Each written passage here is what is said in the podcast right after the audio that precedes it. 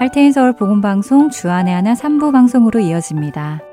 주안의 하나 3부에서는 예수님 안에 거하며 사는 삶이 어떤 것인지 함께 알아가 보는 프로그램 포도나무와 가지 삶 속에서 나오는 묵상을 나누는 살며 생각하며 그리고 성경을 한 장씩 읽어나가며 지혜를 나누는 시간인 레츠 리더 바이블이 준비되어 있습니다. 먼저 포도나무와 가지로 이어집니다.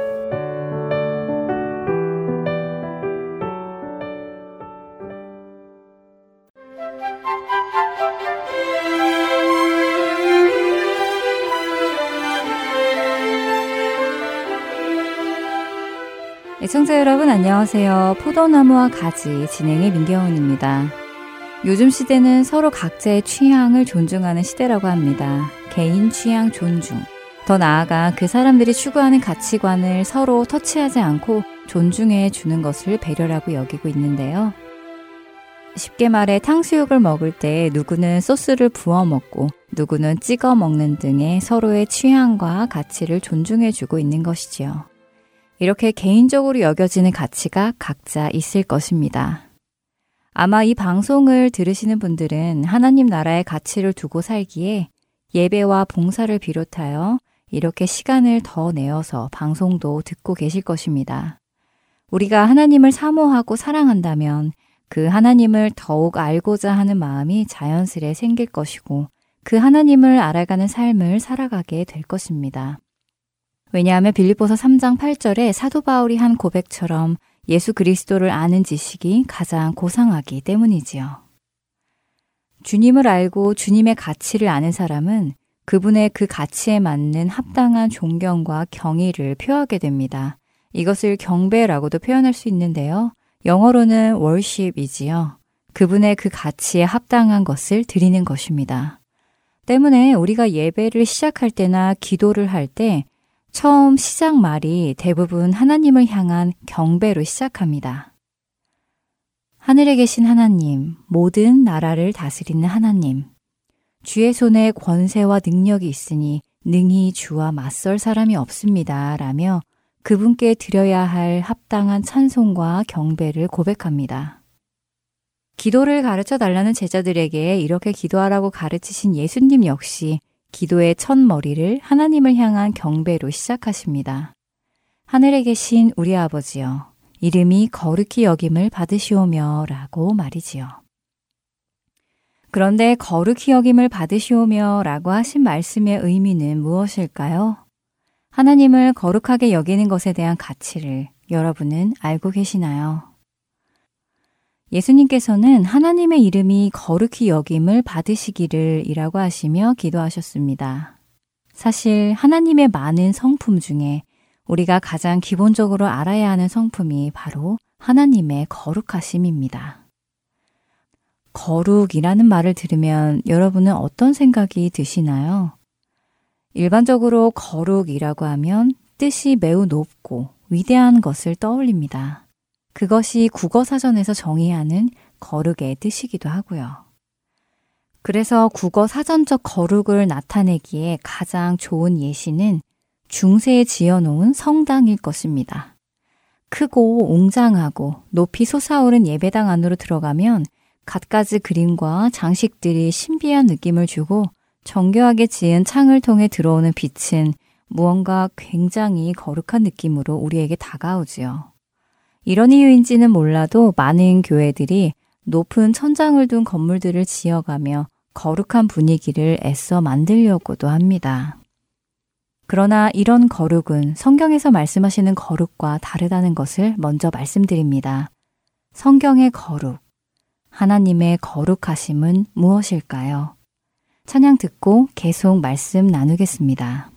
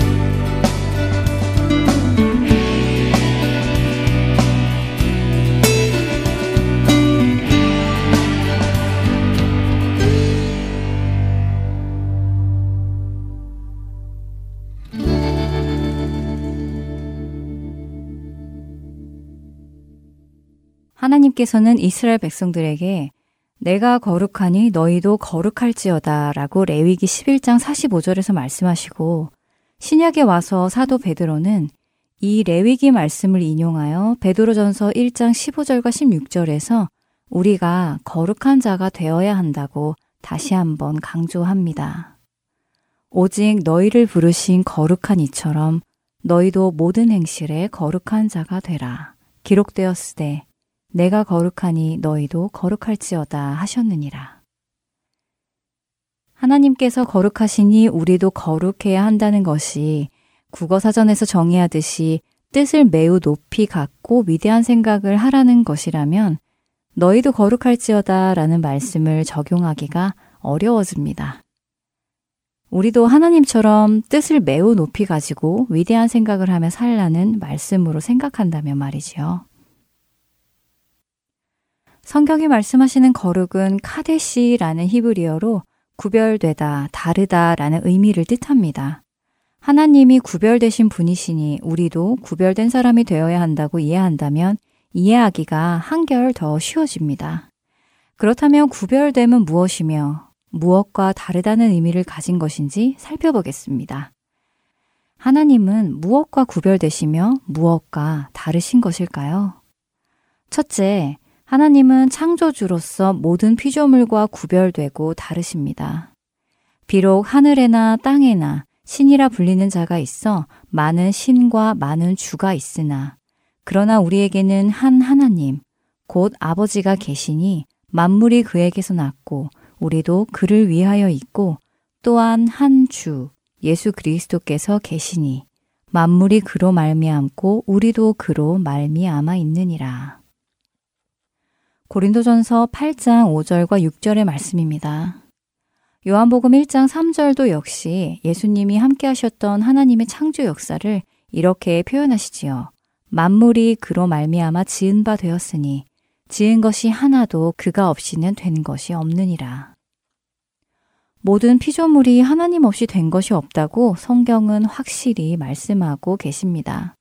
그렇게 하나님은 모든 피조물과 구별되시는 유일한 분이십니다.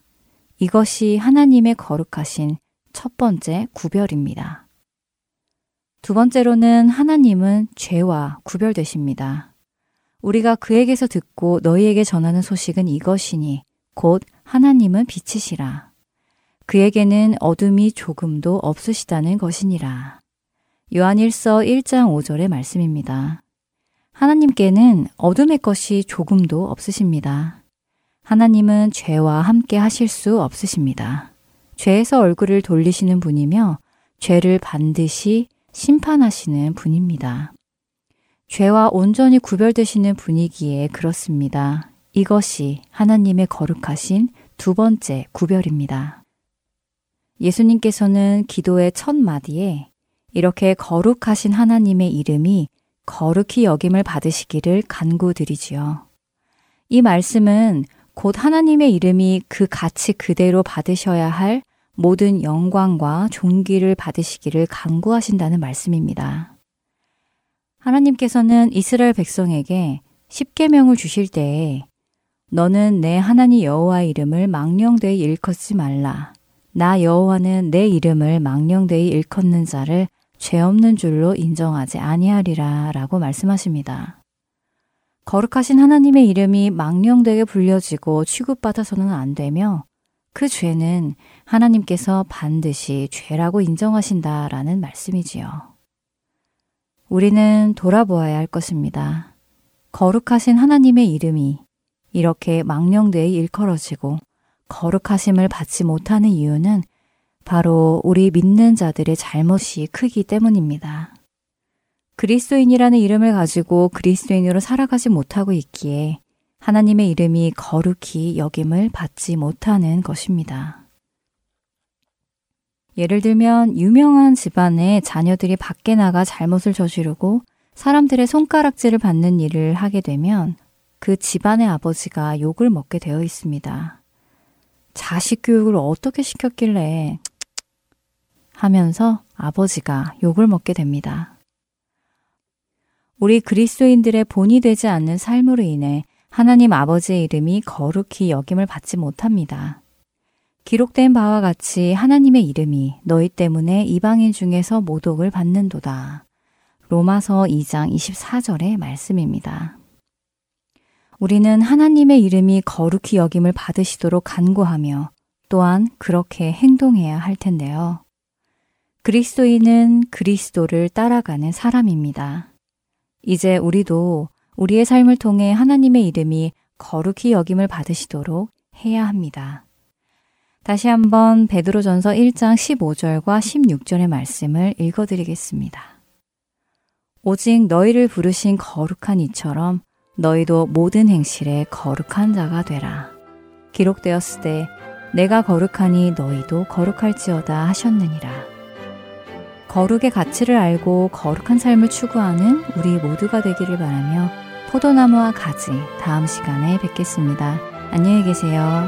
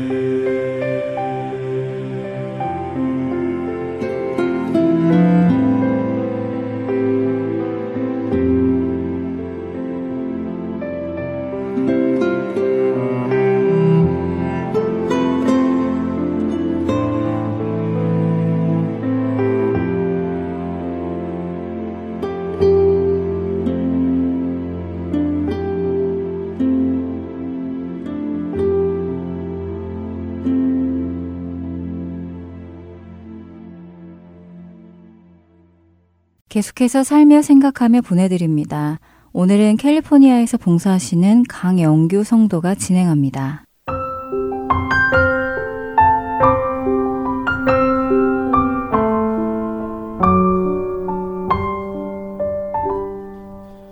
저희 교회는 성도들에게 전도 훈련을 시키고 직접 나가 전도를 하도록 힘씁니다. 지난 10여 년간 저는 기회가 될 때마다 나가서 전도를 하였습니다. 많은 은혜의 사건들 속에서 하나님께서 일하고 계심을 경험하며 기쁨을 얻은 적도 많았습니다. 하지만 한편으로는 영생도 하나님도 없다고 소리치는 사람들을 만날 때는 마음이 아픕니다. 그런데 이렇게 아예 영생도 하나님도 없다고 하는 사람들보다 제 마음을 더 무겁게 하시는 분들이 계시는데요. 그것은 잘못된 구원관을 가지신 분들입니다. 양로병원에 계시는 연세 드신 할머니께 복음을 전하기 위해 대화를 시작하니 본인은 천국에 갈 수 있는 확신이 있는데 그 이유가 자신의 두 아들이 목사이고 자신이 두 아들을 목사로 키웠기 때문이라고 하셔서 깜짝 놀라 가슴 아파한 적도 있었습니다. 의외로 많은 분들이 자신의 구원에 대한 확신을 성령 체험을 했다거나 방언을 하기 때문이라고 답하시기도 하셨습니다. 몇 대째 기독교 가문의 자녀로 태어났기 때문에 천국에 가는 확신이 있다는 분, 형제 중에 목사가 있어서 혹은 아버지가 장로님이시라 등등 본인이 천국에 갈 수 있다고 생각하시는 이유가 가지각색이었습니다. 또 교회 안에서도 신도라고 불리우시는 분들 중에도 내가 이렇게 살면 천국을 못 가지요 라고 하시는 분도 계시고 교회를 다녀야 천국 가는데 아, 요즘은 많이 못 다녀서 걱정이에요. 앞으로는 잘 다니겠다고 말씀하시는 분도 뵙습니다. 마지막으로 믿음으로 천국을 간다고 하시는 분들도 만나게 되는데 문제는 믿음으로 천국을 간다는 그분들의 말씀하시는 믿음이 무엇이냐고 여쭈어 보면 대부분 그냥 하나님을 믿거나 예수님을 믿는다는 다소 정답인 듯 하지만 무엇인가 부족한 답을 해주시는 분들이 있었습니다. 그렇다면 어떻게 할 때 죄를 지은 인간이 하나님의 용서를 얻고 영생의 삶을 살 수가 있을까요? 세상에는 많은 전도의 도구와 방법들이 있습니다만 오늘은 제 삶에서 역사하신 하나님의 말씀을 나눔으로 복음을 전해보려고 합니다. 저는 결혼을 하며 교회 장로님이신 아버지의 교회적 지위에 흠이 되지 않기 위해서 열심히 교회를 다니게 되었습니다. 그러나 매주 주일 성전 앞에서 웃으며 주부를 나눠주시는 분들을 보며 아, 저분들은 뭐가 그렇게 좋을까 하는 궁금증을 가지고 있었습니다. 저는 그저 열심히 교회 생활을 하면 언젠가는 천국에 갈 수 있는 자격을 얻게 되지 않을까 하는 마음에 성수주일, 헌금 생활, 그리고 봉사까지 빠지지 않는 생활을 하게 되었습니다. 솔직하게 말씀드리면 헌신 가운데는 기쁨보다는 나는 열심히 없는 성도들에 비해 얼마나 의롭습니까 하나님 하는 자만심이 생겼고 그렇게 헌신하지 않는 사람들을 향한 정죄감만 있었지 구원의 기쁨은 없었습니다.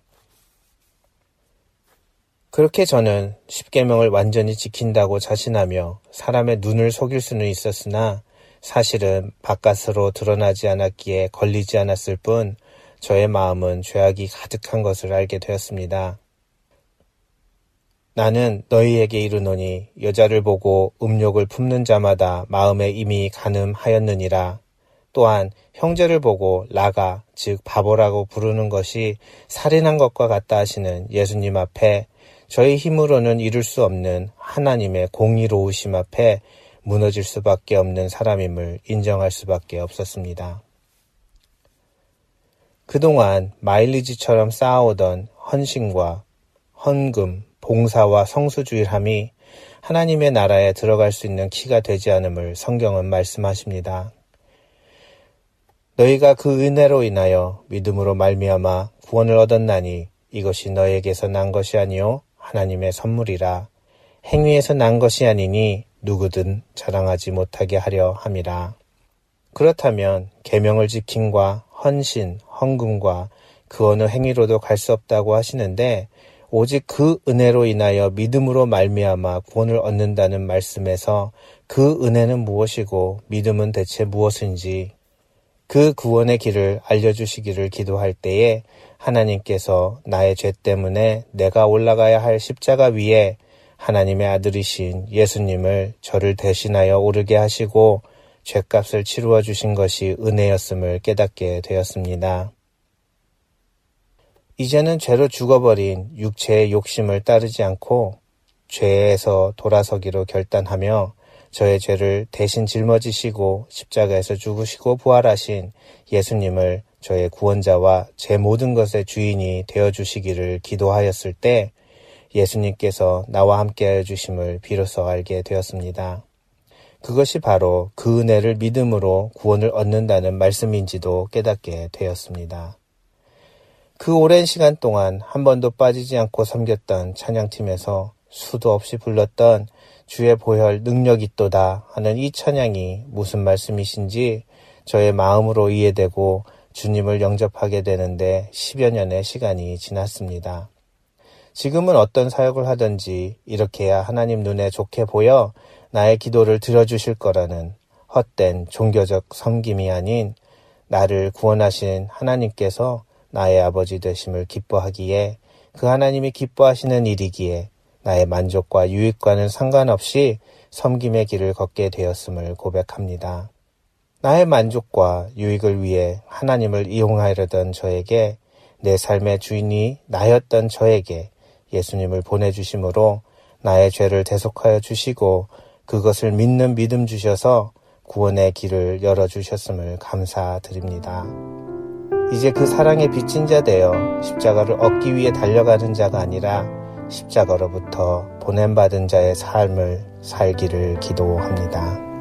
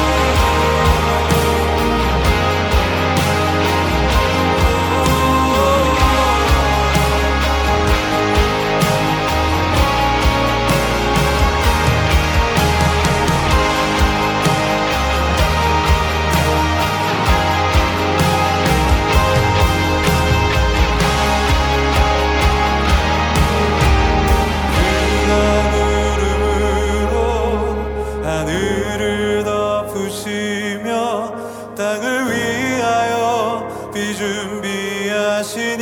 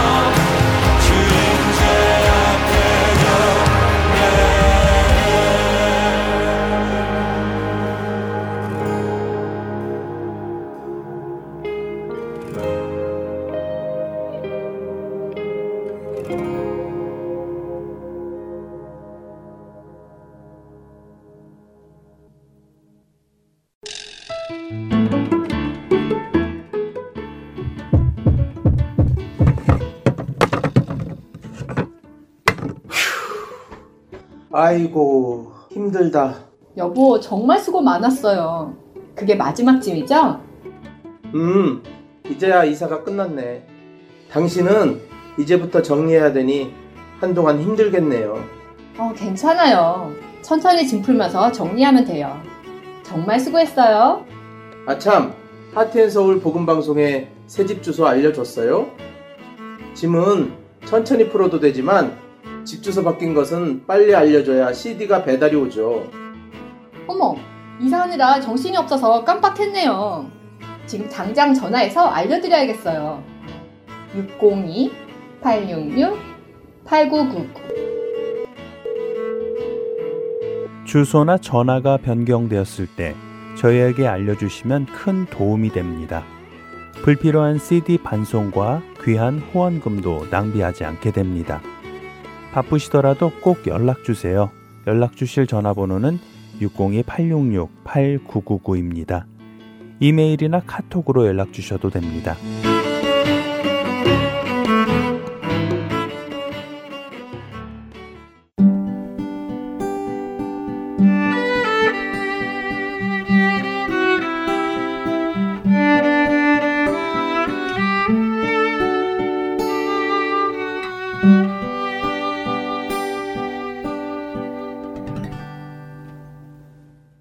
말씀을 묵상하는 시간, 레츠 리더 바이블로 이어드립니다.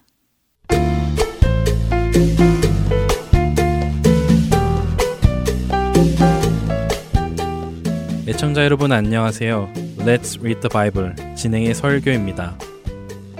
오늘날 부모들의 자녀 사랑은 때로 이해하기가 힘든 때가 있습니다. 필요 이상의 것까지 해주면서 그것이 자녀를 사랑하는 증거라고 생각하는 경우가 많습니다.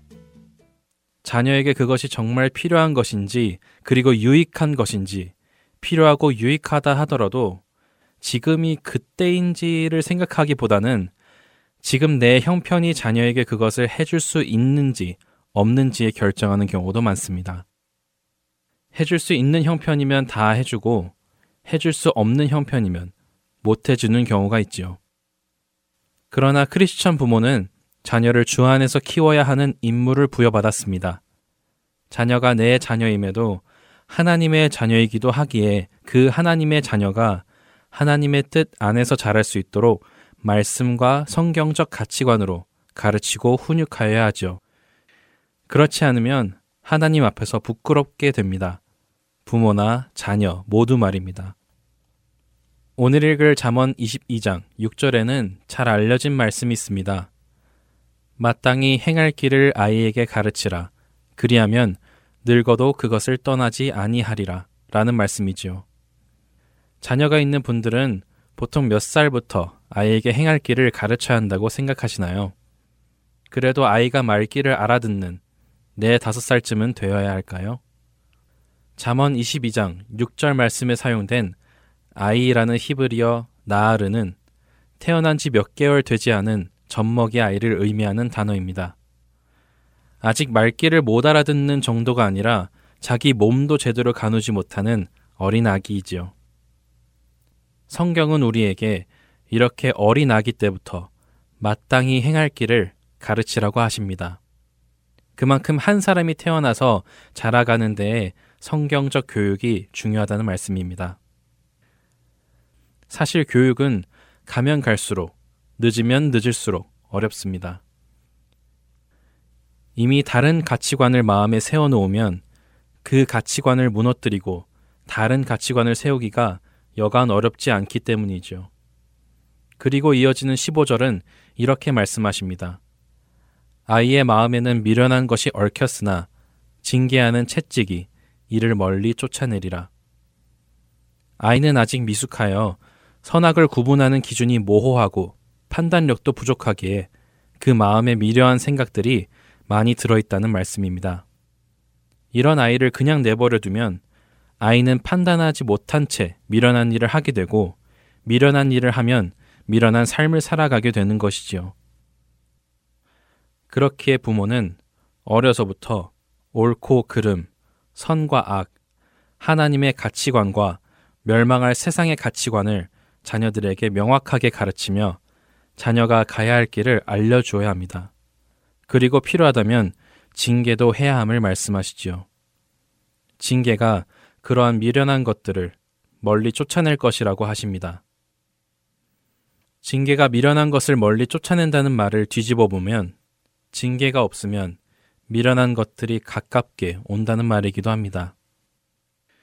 사랑하기에 무엇이든지 다 해주는 것이 아니라 사랑하기에 옳고 그른 것을 알려주고 옳은 것을 따르도록 훈육하여 하나님께서 맡기신 자녀들을 하나님 안에서 올바로 키워가는 여러분이 되시기를 바랍니다.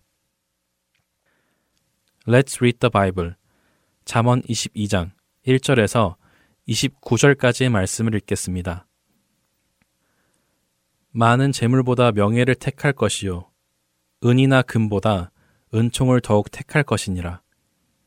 가난한 자와 부한 자가 함께 살거니와 그 모두를 지으신 이는 여호와시니라. 슬기로운 자는 재앙을 보면 숨어 피하여도 어리석은 자는 나가다가 해를 받느니라. 겸손과 여호와를 경외함의 보상은 재물과 영광과 생명이니라. 폐역한 자의 길에는 가시와 올무가 있거니와 영혼을 지키는 자는 이를 멀리 하느니라. 마땅히 행할 길을 아이에게 가르치라. 그리하면 늙어도 그것을 떠나지 아니하리라. 부자는 가난한 자를 주관하고 빚진 자는 체주의 종이 되느니라. 악을 뿌리는 자는 재앙을 거두리니 그 분노의 기세가 쇠하리라. 선한 눈을 가진 자는 복을 받으리니 이는 양식을 가난한 자에게 주민이라. 거만한 자를 쫓아내면 다툼이 쉬고 싸움과 수욕이 그치느니라. 마음의 정결을 사모하는 자의 입술에는 덕이 있으므로 임금이 그의 친구가 되느니라. 여호와의 눈은 지식 있는 사람을 지키시나 사악한 사람의 말은 패하게 하시느니라. 게으른 자는 말하기를 사자가 밖에 있은즉 내가 나가면 거리에서 찢기겠다 하느니라. 음녀의 입은 깊은 함정이라 여호와의 노를 당한 자는 거기 빠지리라. 아이의 마음에는 미련한 것이 얽혔으나 징계하는 채찍이 이를 멀리 쫓아내리라. 이익을 얻으려고 가난한 자를 학대하는 자와 부자에게 주는 자는 가난하여질 뿐이니라. 너는 귀를 기울여 지혜 있는 자의 말씀을 들으며 내 지식에 마음을 둘지어다. 이것을 내 속에 보존하며 내 입술 위에 함께 있게 함이 아름다우니라. 내가 내게 여호와를 의뢰하게 하려 하여 이것을 오늘 특별히 내게 알게 하였노니 내가 모략과 지식의 아름다운 것을 너를 위해 기록하여 내가 진리의 확실한 말씀을 깨닫게 하며 또 너를 보내는 자에게 진리의 말씀으로 회답하게 하려 함이 아니냐. 약한 자를 그가 약하다고 탈취하지 말며 공고한 자를 성문에서 압제하지 말라. 대저 여호와께서 신원하여 주시고 또 그를 노력하는 자의 생명을 빼앗으시리라. 노를 품는 자와 사귀지 말며 울분한 자와 동행하지 말지니 그의 행위를 본받아 네 영혼을 올무에 빠뜨릴까 두려움이니라. 너는 사람과 더불어 손을 잡지 말며 남의 빚에 보증을 서지 말라. 만일 갚을 것이 네게 없으면 네 누운 침상도 빼앗길 것이라 내가 어찌 그리하겠느냐. 네 선조가 세운 옛 지계석을 옮기지 말지니라. 내가 자기의 일에 능숙한 사람을 보았느냐. 이러한 사람은 왕 앞에 설 것이요 천한 자 앞에 서지 아니하리라. Let's read the Bible. 잠언 22장 1절에서 29절까지의 말씀을 읽었습니다.